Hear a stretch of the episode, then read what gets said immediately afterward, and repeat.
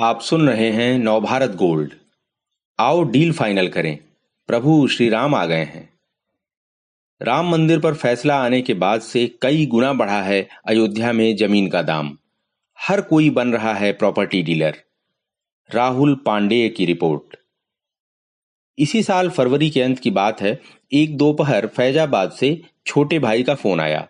उसका कहना था कि मैं फटाफट घर आ जाऊँ। क्योंकि घर के सामने ही बमुश्किल 300 स्क्वायर फुट का घर बिकाऊ है। अभी दाम सात लाख के आसपास है। तुरंत नहीं खरीदा तो और लोग भी तैयार हैं। मैंने भाई से पूछा 300 स्क्वायर फुट में भला कौन सा घर बनेगा? उसका कहना था कि यहाँ गैरेज बनवाएँगे। तो उसी रात बस में बैठा और सुबह सात बजे तक घर पहुँच गया। दस बजे जब रजिस्ट्री खोलने का वक्त हुआ तो मैंने भाई से कहा कि जिसका मकान है उसे बता दो कि हम लोग आज ही रजिस्ट्री करा लेंगे। भाई ने मकान मालिक को फ़ोन किया तो पता चला कि रात में ही किसी ने मकान का दाम नौ लाख लगाते हुए बयाना दे दिया है। 2019 में जब राम मंदिर का फैसला आया, उसी वक्त जमीनों के दाम तीन गुना तक बढ़ गए थे। तब से अब तक के दो साल में शहर और इसके आसपास की जमीनों के दाम में लगभग पाँच से छह गुने की बढ़ोतरी हो चुकी है। फैजाबाद में मैं तो अभी तक अपने ननिहाल में ही रहता हूँ, जो एन सिविल लाइंस में है। मगर मेरा अपना घर उस जगह पर है, जहाँ अयोध्या की सीमा शुरू होती है। वहाँ दो तीन मोहल्ले हैं, बेनीगंज, जालपा नाला, अवधपुरी और बड़ी बुआ। जालपा नाला वही, जहाँ से अयोध्या की प्रसिद्ध पंचकोसी परिक्रमा शुरू होती है। ये घर हमने 1985 के आसपास लिया था, मगर इसमें मेरे परिवार ने रहना शुरू किया बमुश्किल पाँच छह साल पहले। इसकी वजह यह थी कि नब्बे के दशक के अंत तक फैजाबाद में इस ओर कोई नहीं रहना चाहता था। तब अयोध्या बेहद पिछड़ी जगह माना जाता था, जहाँ मंदिरों पर कब्जे को लेकर आए दिन मारपीट और तरह तरह के अपराध हुआ करते थे। वहीं फैजाबाद एक मॉडर्न शहर का नुमाइंदा था, जहाँ कोर्ट कचहरी से लेकर सारे सरकारी दफ्तर थे। अभी भी यही हैं। शहर का सारा एक्सटेंशन इलाहाबाद सुल्तानपुर रोड की ओर ही हो रहा था। वजह ये कि फैजाबाद में रहने वाले अधिकतर कामकाजी लोगों के गाँव इसी सड़क के आसपास हैं। सब इसी ओर भागते थे।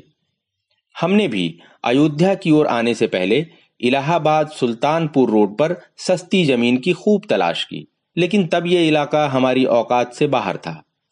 मेरी दो मौसियों के पास पैसे थे, सो उन्होंने उसी ओर मकान बनवाने के लिए ज़मीन ली।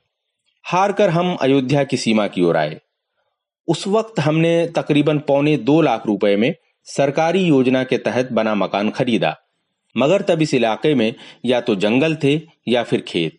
हमें अयोध्या की तरफ़ आता देखकर बड़ी मौसी की भी हिम्मत बंधी, और नब्बे के दशक की शुरुआत में उन्होंने अयोध्या में मकान बनवाने के लिए करीब साढ़े तीन लाख रुपए में ज़मीन खरीदी। ये ज़मीन उसी जगह के पास है जहाँ कुछ अरसा पहले आतंकवादी हमला हुआ था। हम दोनों के ही मकानों का रकबा तकरीबन हज़ार बारह सौ स्क्वायर फुट है। उनको कुछ ज़्यादा पैसे इसलिए देने पड़े क्योंकि वहाँ से अयोध्या रेलवे स्टेशन की दूरी महज पाँच मिनट की है। 2016-17 में जब मेरे भाई ने रेस्टोरेंट शुरू किया तो उसने फैजाबाद की सिविल लाइंस चुनी, न कि अयोध्या का नया घाट या श्रृंगार हाट।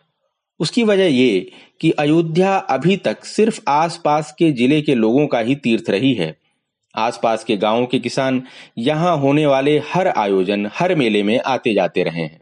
लेकिन उनकी बाइंग कैपेसिटी इतनी ज़्यादा कभी नहीं रही कि फैजाबाद का कोई कारोबारी अयोध्या में बड़ा कारोबार करने का रिस्क ले सके। 2019 में जब राम मंदिर का फैसला हुआ, उसके बाद अचानक यहाँ प्रॉपर्टी बूम आया। दिल्ली में मेरे संगी साथी कहने लगे कि, यहाँ क्या कर रहे हो? तुम्हें तो अयोध्या में होना चाहिए। उनका कहना था कि मुझे नौकरी छोड़कर वहाँ प्रॉपर्टी डीलिंग जैसा कोई काम करना चाहिए। मैं उनकी बातें हंसकर टाल देता।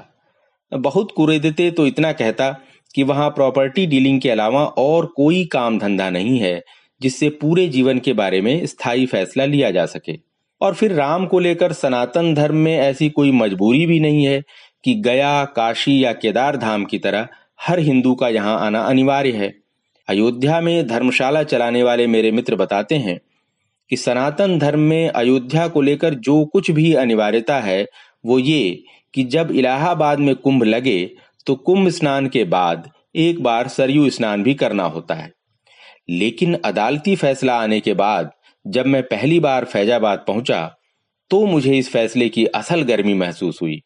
शहर के कई प्रॉपर्टी डीलरों से इस बारे में बात की तो पता चला कि 2019 में फैसला आने से पहले अयोध्या के आसपास पाँच किलोमीटर तक की रेंज में ज़मीन का दाम औसतन पाँच सौ रुपए स्क्वायर फुट और शहर के अंदर नौ सौ रुपए स्क्वायर फुट था। फैसला आने के बाद उसी रेंज में ये दाम तकरीबन दो हज़ार रुपए स्क्वायर फुट तो शहर के अंदर ढाई हज़ार से तीन हज़ार रुपए स्क्वायर फुट तक पहुँच गया। 2020 में भी तकरीबन यही रेट बने रहे। बीते साल जब प्रधानमंत्री नरेंद्र मोदी अयोध्या में मंदिर की नींव रखने आए थे, तब मैं वहीं था। उस वक्त उनके आने और मंदिर की नींव रखे जाने के अलावा शहर में जिस चीज़ का हल्ला था, वो था दर्शन नगर में छह करोड़ रुपए में बिकी चार बिस्वे की ज़मीन का, जिसने एक झटके में ही सारे दाम चढ़ा दिए थे। दर्शन नगर अयोध्या से सात किलोमीटर दूर एक गाँव है। वहाँ हम लोग साक्षरता के लिए नुक्कड़ नाटक करने जाया करते थे। ज़मीन खरीदने वाले का इरादा वहाँ होटल बनवाने का था। इससे पहले वहाँ का एक बिस्वा दस लाख रुपए में भी नहीं पूछा जाता था। जब अयोध्या फैजाबाद में जमीनें नहीं बची तो लोगों ने सरयू के उस पार के गाँवों में ज़मीन खरीदनी शुरू कर दी। ज़मीन खरीदने वालों में सबसे ज़्यादा तो उद्योगपति रहे, जो अयोध्या के आसपास होटल, मॉल या मार्केट बनवाना चाह रहे थे। फ़िलहाल तो दाम कुछ स्थिर हुए हैं, क्योंकि सरकार ने जमीनों का अधिग्रहण करना शुरू कर दिया है। इस वक्त औसत दाम दो से ढाई हज़ार रुपए स्क्वायर फुट के हिसाब से चल रहा है। लेकिन इस अधिग्रहण का खामियाजा आसपास के किसान भुगत रहे हैं, जिन्हें अपनी ज़मीन के वाजिब से भी कम दाम मिल रहे हैं। फरवरी में जब मैं फैजाबाद गया था तो ज़मीन की तलाश में शहर से 25 किलोमीटर दूर एक तहसील पहुँचा। अयोध्या के विकास के लिए उस तरफ़ से रिंग रोड निकल रही है। जिससे आवागमन आसान होगा और सड़क के अगल बगल विकास कार्यों को गति मिलेगी। वहाँ पर हमने एक बिस्वा ज़मीन देखी, जिसका दाम तीस लाख रुपए से ऊपर था। इतना ही नहीं, इलाहाबाद सुल्तानपुर रोड पर फैजाबाद से 35 किलोमीटर दूर मेरे गाँव तक भी अयोध्या की आँच पहुँच चुकी है। सड़क किनारे खेती की जो जमीनें एक दो लाख रुपए बिस्वा मिल जाती थी, अब उनका दाम दस लाख रुपए पार कर चुका है। शहर का तो हाल ये है कि बचपन के जितने भी दोस्त कामकाज के चक्कर में शहर छोड़ने से रह गए, वो सभी प्रॉपर्टी डीलर बन चुके हैं। चाय या पान की दुकानों पर भी पिछले दो साल से बहस का यही हॉट टॉपिक है कि शहर में किस कोने में ज़मीन बची है और किस दाम में मिल रही है। ये कहना अतिशयोक्ति नहीं होगी कि अयोध्या फैजाबाद में शहर के लगभग हर घर में कम से कम एक शख्स प्रॉपर्टी डीलर बन चुका है। लेकिन इसकी भी एक हद है, क्योंकि धान गेहूँ की तरह ज़मीन खेतों में नहीं उगाई जा सकती। शहर तो फैलता जा रहा है, मगर काम धंधे की कोई गंभीर कवायद अब तक शुरू नहीं हुई है। ऐसे में सवाल उठता है कि अगर ये गुब्बारा कभी फूटा तो क्या होगा? इस तरह के और दिलचस्प पॉडकास्ट सुनने के लिए विश्व की सर्वश्रेष्ठ Hindi infotainment service Nav Bharat gold पर लॉगिन कीजिए। गोल्ड के पॉडकास्ट का खजाना मिलेगा नव भारत गोल्ड डॉट कॉम पर।